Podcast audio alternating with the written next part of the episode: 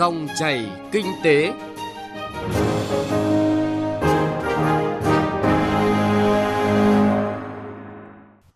Cảm ơn quý vị và các bạn đã đón nghe dòng chảy kinh tế hôm nay, thứ ba ngày 18 tháng 2 năm 2020. Biên tập viên Hà Nho cùng nhóm phóng viên kinh tế sẽ chuyển tới quý vị và các bạn những nội dung đáng chú ý sau.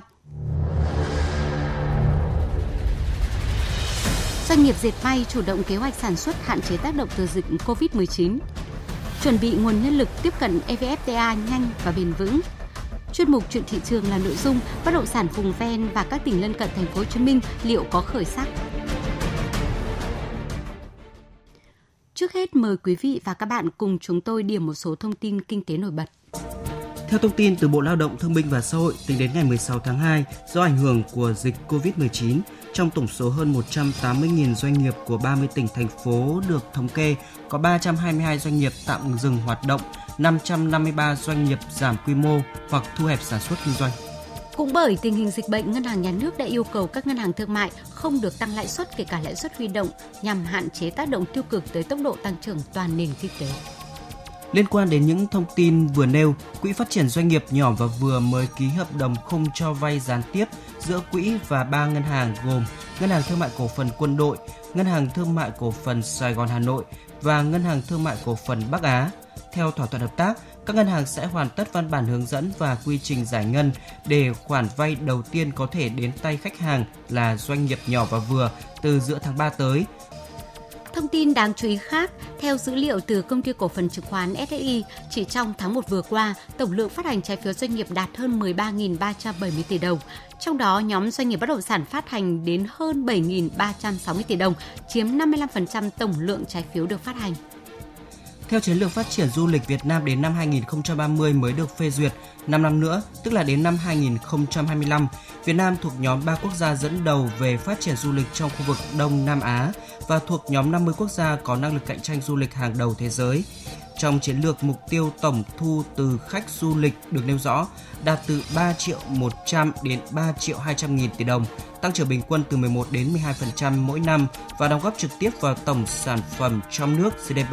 từ 15 đến 17%.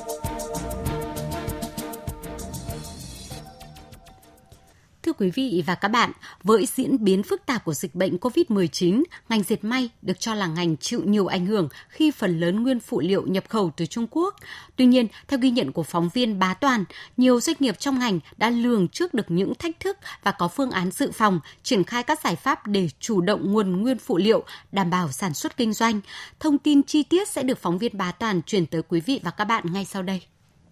Dịch bệnh COVID-19 đã có tác động ở tất cả các lĩnh vực kinh tế xã hội. Đối với lĩnh vực thương mại, dịch bệnh này đã ảnh hưởng đối với hoạt động xuất nhập khẩu của Việt Nam.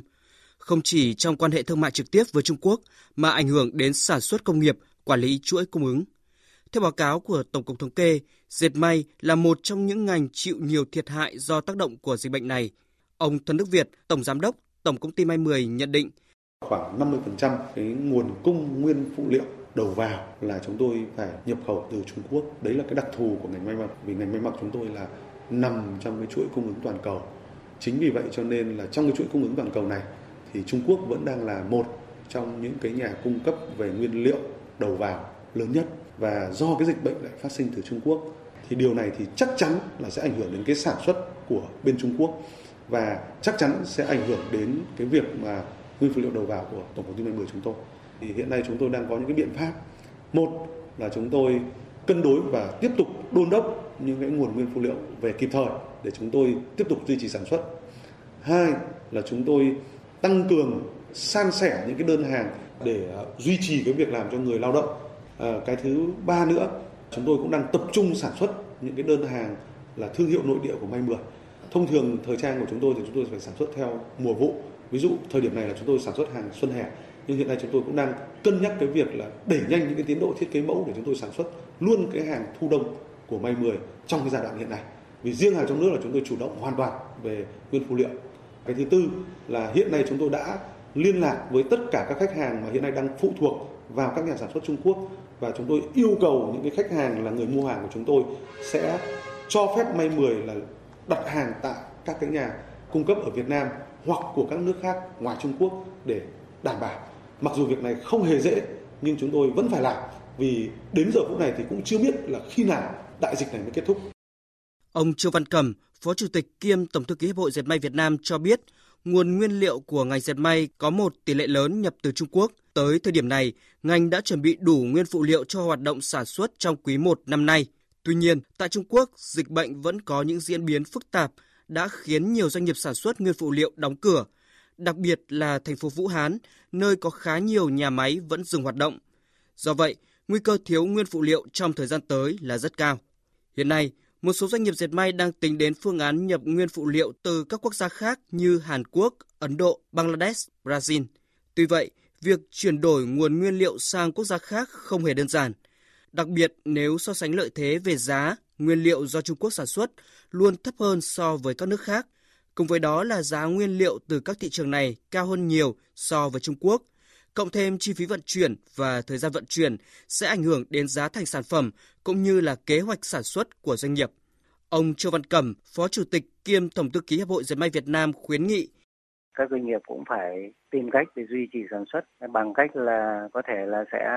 khai thác cái nguồn nguyên liệu ở trong nước có thể là bàn với khách hàng để khai thác cái nguồn nguyên liệu ờ, ở các nước khác thay thế cho cái nguồn nguyên liệu nhập khẩu. Ngoài ra thì các doanh nghiệp thì cũng phải ờ, theo dõi sát cái việc mà đóng mở cửa khẩu giữa Trung Quốc và Việt Nam cũng như là giữa một số nước mà đang bị ờ, nhiễm dịch để chúng ta cũng có thể là tìm mọi cái cách để có thể làm thế nào để có cái nguồn nguyên liệu cho sản xuất. Tuy nhiên trong tình hình hiện nay thì cái việc khai thác cái nguồn vải nước ngoài cũng rất là khó, bởi vì các nước người ta cũng đều tập trung vào chống dịch cho nên là cũng cố gắng là các cái doanh nghiệp mà trong ngành mà có thể sản xuất được vải thì tập trung à, nâng cao cái sản lượng.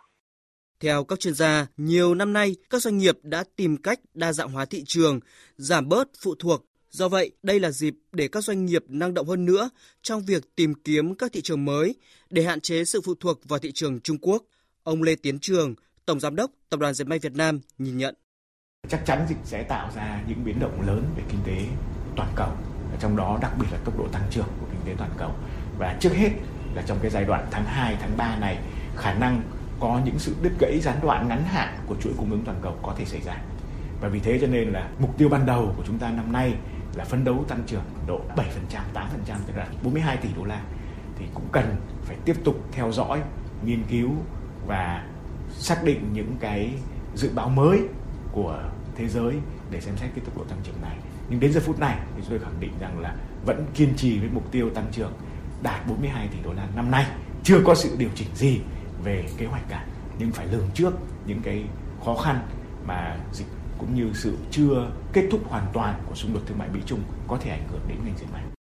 Năm 2020, ngành dệt may được kỳ vọng sẽ phát triển thuận lợi nhờ triển vọng đẩy mạnh xuất khẩu vào thị trường Liên minh châu Âu khi hiệp định EVFTA dự kiến được thực thi những diễn biến khó lường từ dịch bệnh COVID-19 đã làm cho các kế hoạch bị ảnh hưởng, doanh nghiệp gặp khó khăn. Tuy vậy, thách thức cũng là cơ hội cho nhiều doanh nghiệp Việt trong việc tìm kiếm nguồn nguyên liệu thay thế để giảm tỷ lệ phụ thuộc nguyên liệu từ Trung Quốc. Một số doanh nghiệp cũng đã sớm có kịch bản dự phòng, chủ động tìm nguồn cung thay thế hoặc đẩy mạnh sản xuất những mặt hàng mà Việt Nam có thể chủ động được về nguyên phụ liệu.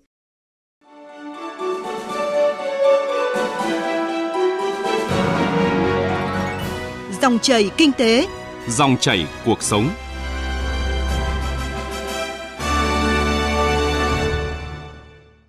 Quý vị và các bạn, với việc xóa bỏ hơn 99% thuế quan, Hiệp định Thương mại Tự do Việt Nam châu Âu EVFTA khi có hiệu lực sẽ giúp các doanh nghiệp nước ta có nhiều cơ hội cạnh tranh về giá cả hàng hóa khi xuất khẩu sang thị trường khó tính này. Điều đó được kỳ vọng sẽ mang đến nhiều cơ hội việc làm, gia tăng thu nhập cho người lao động Việt Nam, nhất là lao động thuộc các ngành sản xuất như dệt may, da giày, đồ gỗ và thủy sản.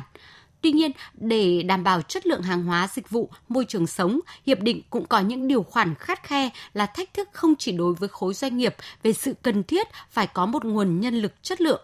Phóng viên Thu Trang thông tin phân tích cụ thể trong phần tiếp theo của chương trình. Mời quý vị và các bạn cùng nghe. EVFTA là hiệp định thương mại thế hệ mới lần đầu tiên nêu rõ các tiêu chuẩn bảo vệ người lao động và môi trường thông qua hoạt động sản xuất kinh doanh. Các quy chuẩn này được hai phía Việt Nam và Liên minh châu Âu thống nhất quan điểm dựa trên các cam kết được khẳng định trong tuyên bố năm 1998 của Tổ chức Lao động Quốc tế, bao gồm quyền tự do liên kết và thương lượng tập thể của người lao động, chấm dứt lao động cưỡng bức, xóa bỏ lao động trẻ em và xóa bỏ các hình thức phân biệt đối xử trong lao động. Những điều khoản này được cho là góp phần bảo vệ người lao động, bảo vệ người tiêu dùng tốt hơn, nhưng cũng đồng thời mở ra thách thức đối với tổ chức công đoàn và đặc biệt là thách thức đối với từng doanh nghiệp trong việc thu hút tuyển dụng và sử dụng nhân lực chất lượng phục vụ hoạt động sản xuất kinh doanh. Ông Nguyễn Hải Minh, Phó Chủ tịch Phòng Thương mại châu Âu tại Việt Nam chi nhánh Hà Nội nêu ví dụ dễ hiểu. Trong một cái thời gian dài thì uh, mục tiêu của các doanh nghiệp và thực ra là cái chiến lược và ưu tiên của doanh nghiệp đó là làm sao để giảm thiểu chi phí và tạo ra cái sản phẩm của mình với một cái cái giá thấp hơn để có thể bán được hàng nhiều hơn. Tuy nhiên thì ngày nay thì những cái tập đoàn đa quốc gia và đặc biệt là các doanh nghiệp ở châu Âu thì còn đòi hỏi những cái đối tác xuất khẩu của mình phải tuân thủ những cái điều tiêu chuẩn khắt khe về xã hội hay là về môi trường.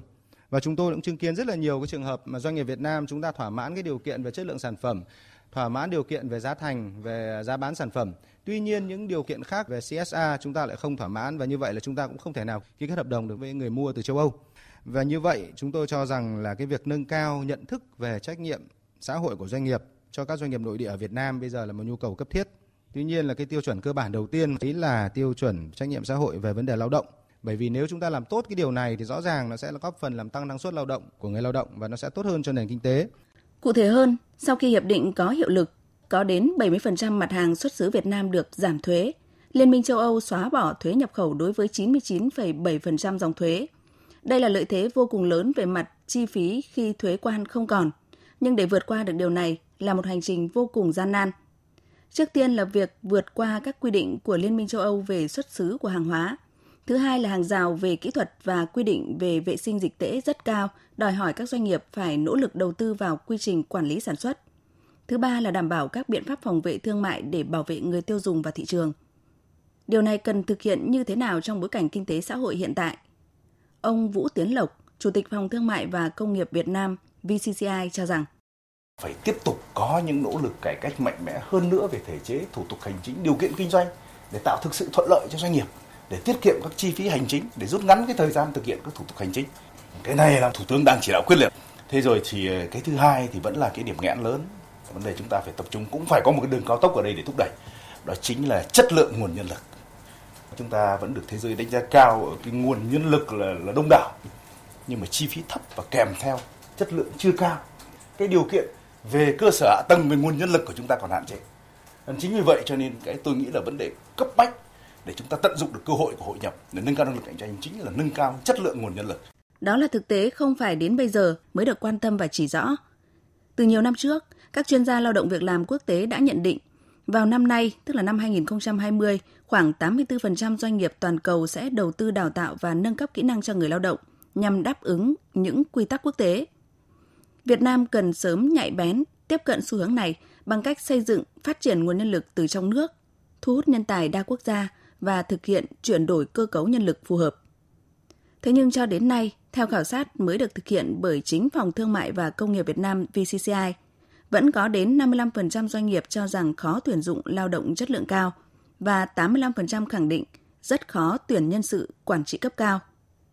Ông Ngọ Duy Hiểu, Phó Chủ tịch Tổng Liên đoàn Lao động Việt Nam khẳng định công đoàn kết nạp đoàn viên khi đấy họ đã chính thức là người lao động của doanh nghiệp rồi. Chúng tôi không tham gia vào cái quá trình trước đó của họ. Ở giác độ công đoàn thì chúng tôi thấy là cũng cần phải tham gia tích cực hơn, đồng hành với chính phủ, nâng cao năng lực cạnh tranh quốc gia và phát triển bền vững đất nước. Trong đấy thì chúng tôi phải tập trung tuyên truyền, nâng cao nhận thức đối với người lao động về việc phải tiếp tục học tập, rồi nâng cao cái ờ, trình độ nghề ờ, rồi động viên khích lệ người lao động, thay đổi các cái thói quen về lao động, rồi tác phong công nghiệp, ý thức tuân thủ kỷ luật góp phần trong việc nâng cao Ờ, trình độ người lao động, nhất là trình độ tay nghề. Để giải quyết cái vấn đề ờ, chất lượng nguồn nhân lực thì nó đòi hỏi một cái chính sách rất là tổng thể. Phải là những cái chính sách quốc gia, rồi chiến lược quốc gia. Ờ, tuy nhiên thì tôi nghĩ rằng là cần phải điều chỉnh cái chiến lược quốc gia về đào tạo nghề, cũng như là đổi mới về giáo dục. Những thông tin từ cơ quan đại diện giới chủ sử dụng lao động và cơ quan đại diện người lao động cho thấy cơ hội từ EVFTA là rất lớn và trong bối cảnh kinh tế mới, không chỉ tác động của các hiệp định thương mại thế hệ mới mà tác động của những phương thức kinh doanh mới như kinh doanh số, đòi hỏi nguồn nhân lực cũng ngày càng lớn. Việc các doanh nghiệp quan tâm tuyển dụng, phát triển nguồn nhân lực là rất quan trọng Nhưng quan trọng hơn cả là cần tập trung nâng cao chất lượng của giáo dục đào tạo và giáo dục nghề nghiệp, khi đây là gốc hình thành chất lượng nguồn nhân lực.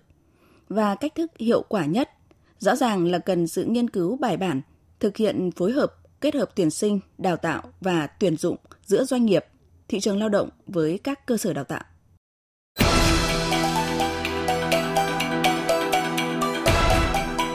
Chuyện thị trường Quý vị và các bạn thân mến, nhiều dự án không thể triển khai vì chưa hoàn thiện thủ tục pháp lý, quỹ đất tại trung tâm thành phố Hồ Chí Minh ngày càng hạn hẹp, giá nhà ở ngày một tăng cao là những nguyên nhân gây bất ổn thị trường bất động sản thành phố Hồ Chí Minh trong năm 2019. Tuy nhiên, tình trạng này lại tương đối ổn định ở các khu vực ven thành phố và các tỉnh lân cận. Năm nay, đây vẫn được dự báo là thị trường bất động sản tiềm năng phát triển sôi động. Phóng viên Duy Phương thường trú tại thành phố Hồ Chí Minh sẽ cung cấp những thông tin đáng chú ý tới quý vị và các bạn trong chuyên mục Chuyện thị trường hôm nay. Theo tiến sĩ Sử Ngọc Khương, chuyên gia lĩnh vực bất động sản,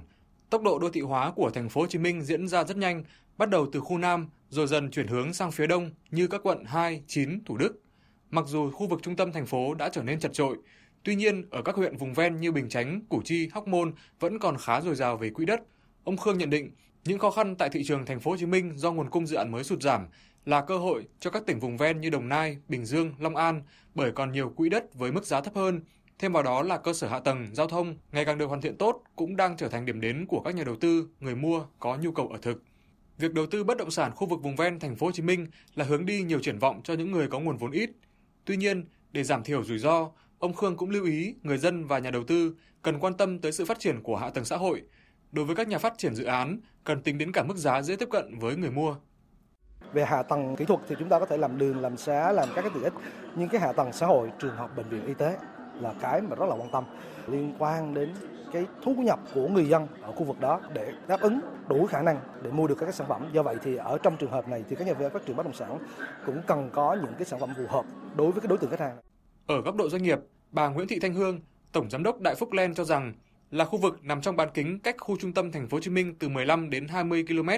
Hiện nay, để đầu tư tại khu vực trung tâm sẽ gặp không ít khó khăn do liên quan đến quỹ đất hạn hẹp và giá thành đắt đỏ, dẫn tới chỉ có thể phát triển các dự án quy mô nhỏ lẻ, thiếu tiện ích.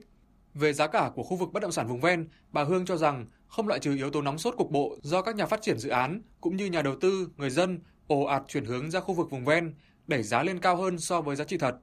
Do đó, chỉ những chủ đầu tư trung thành với việc phát triển dòng sản phẩm đáp ứng nhu cầu ở thực thì sẽ được khách hàng ghi nhận và có thể tồn tại bền vững. Bà Hương kiến nghị cần được tạo điều kiện thuận lợi hơn về thủ tục pháp lý. Nhà nước họ tạo điều kiện cho cái việc mà thủ tục pháp lý uh, một cách nó thuận lợi hơn thì sẽ giúp cho doanh nghiệp và tiết kiệm được rất là nhiều cái nguồn lực sản phẩm đưa ra thị trường một cách nó nhanh chóng thuận lợi hơn thì chúng tôi mong rằng là với một cái ờ, thập niên mới à, chúng ta cũng còn nên có một cái à, gọi là là cái nhìn nhận một cái tư duy mới liên quan tới tất cả các thủ tục hành chính làm sao để có thể mình gọi là là uh, khơi thông nguồn lực xã hội cũng như là giúp các doanh nghiệp họ uh, có thể vận hành một cách nó hiệu quả và bền vững vững hơn trong dài hạn.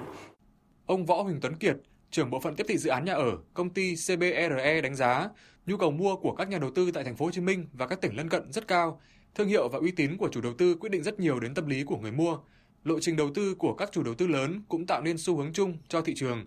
Các dự án triển khai có pháp lý rõ ràng, phát triển bởi chủ đầu tư uy tín sẽ thu hút người mua. Nếu như trước đây, việc lựa chọn một cái sản phẩm ở khu vực lân cận thành phố Hồ Chí Minh á, phần lớn sẽ dựa trên thứ nhất là yếu tố vị trí, thứ hai là yếu tố về hạ tầng. Thì nay cái xu hướng này có thể nó sẽ phải thay đổi một tí xíu. Nhà đầu tư hiện nay họ quan tâm đó chính là yếu tố pháp lý. Họ phải cảm thấy yên tâm thì họ mới quyết định đầu tư đặc biệt là đối với cái phân khúc mà ở tầm thấp và tầm trung thì cái tâm lý nhà đầu tư nó ảnh hưởng rất lớn đến cái cái cái quyết định mua hàng của họ. Mặc dù bất động sản vùng ven thành phố Hồ Chí Minh được dự báo sẽ là kênh thu hút đầu tư trong năm 2020, các chuyên gia vẫn cảnh báo người mua cần thận trọng, không nên đầu tư theo tâm lý đám đông và chạy theo những thông tin về sự phát triển của hạ tầng, nhất là các dự án hạ tầng lớn lại càng tiềm ẩn nhiều rủi ro bởi cần có thời gian dài để triển khai. Vâng thưa quý vị, nội dung bất động sản vùng ven và các tỉnh lân cận thành phố Hồ Chí Minh liệu có khởi sắc? Cũng đã kết thúc chương trình dòng chảy kinh tế hôm nay. Chương trình do biên tập viên Thu Trang cùng nhóm phóng viên kinh tế phối hợp thực hiện. Xin kính chào tạm biệt và hẹn gặp lại quý vị và các bạn.